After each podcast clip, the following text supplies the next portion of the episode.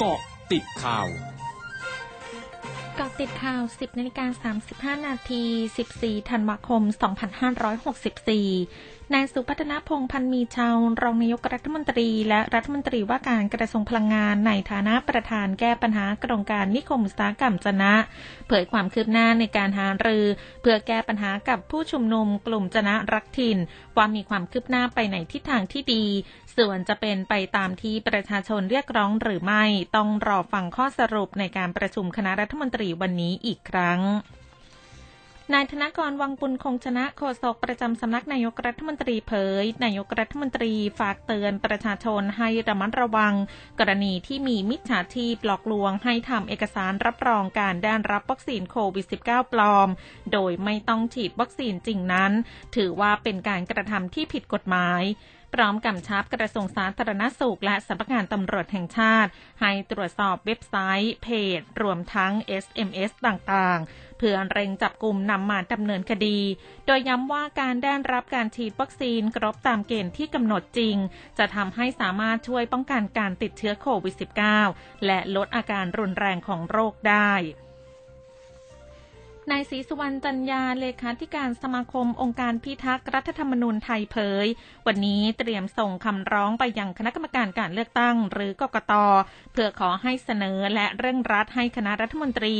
มีมติให้กกตเร่งจัดการเลือกตั้งผู้ว่าราชการกรุงเทพมหานคร และสมาชิกสภากรุงเทพมหานคร หรือสอกอให้แล้วเสร็จ ภายในไตรมาสแรกของปีหน้าเพื่อพิสูจน์ว่ากกตเป็นองค์กรอิสระที่แท้จริง และหากกกตยังเพิกเฉย จะยื่นฟ้องศาลปกครอง ฐานละเลยการปฏิบัติหน้าที่ หรือปฏิบัติหน้าที่ล่าช้าเกินสมควร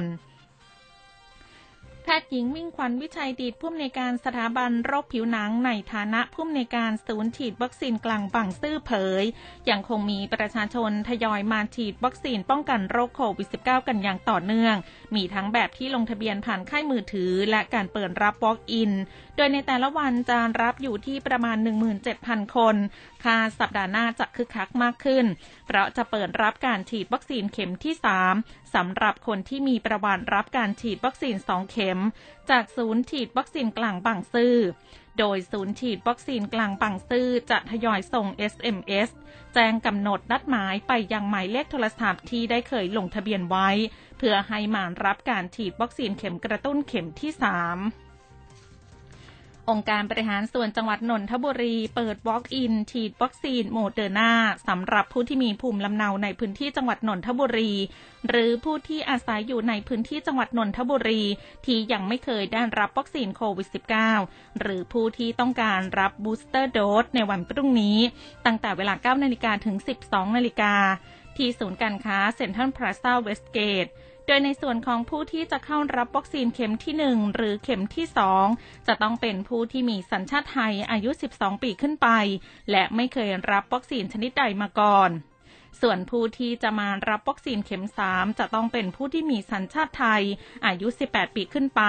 และรับวัคซีนซิโนแวคมาแล้ว 2 เข็ม หรือซิโนฟาร์มมาแล้ว 2 เข็มอย่างน้อย 1 เดือน ช่วงนาคืบหน้าข่าวอาเซียนค่ะร้อยจุดห้าคืบหน้าอาเซียน กระทรวงสาธารณสุขสปปลาวเผยวันนี้ประชาชนที่อยู่ในห้าแขวงของสปปลาว ประกอบด้วยนครหลวงเวียงจันทร์แขวงเวียงจันทร์แขวงหลวงประบาง แขวงอุดมชัย และแขวงหลวงน้ำทา